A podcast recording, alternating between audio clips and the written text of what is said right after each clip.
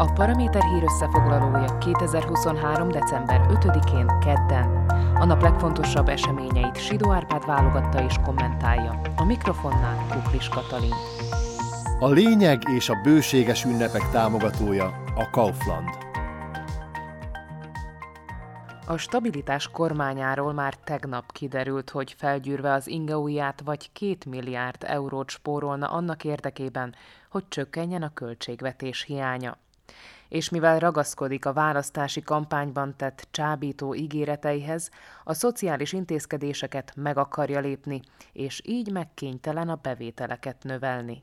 Ilyenkor az a legegyszerűbb, ha a cigisektől meg a piát nem megvetőktől nyúl le a kormányzat egy kis zsozsót, Elvégre nehéz elképzelni, hogy a dohányosok és a szeszt kedvelők tömött sorokban kivonulnak transzparenseikkel az utcákra, hogy tiltakozzanak a drákói intézkedések ellen.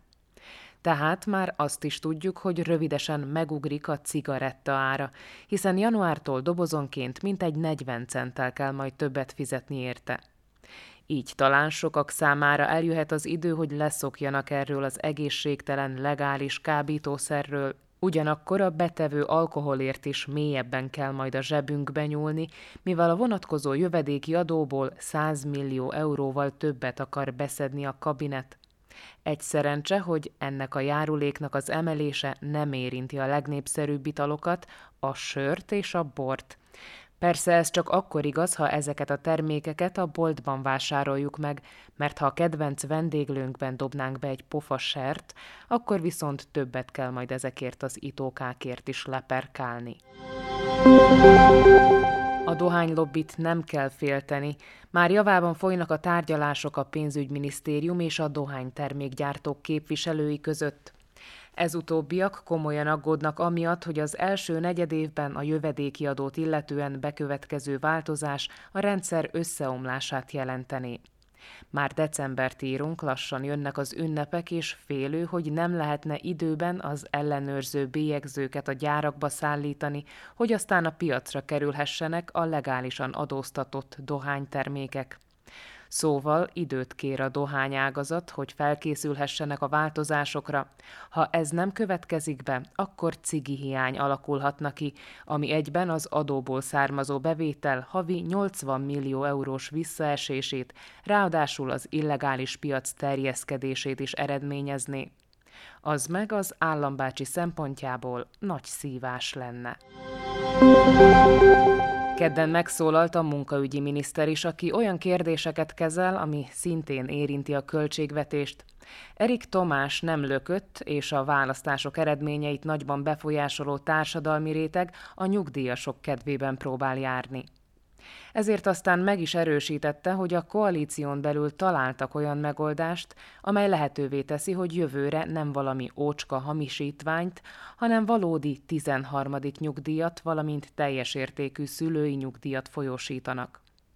És hogy a minisztérium ezt komolyan is gondolja, már tárcaközi véleményezési eljárásba küldte az erről szóló törvényjavaslatot, ez alapján arra van kilátás, hogy 2024. decemberében a 13. nyugdíjat a teljes előző évi átlag nyugdíj összegében folyósítják, ami az öregségi nyugdíjak esetében hozzávetőlegesen 606 eurót tesz ki.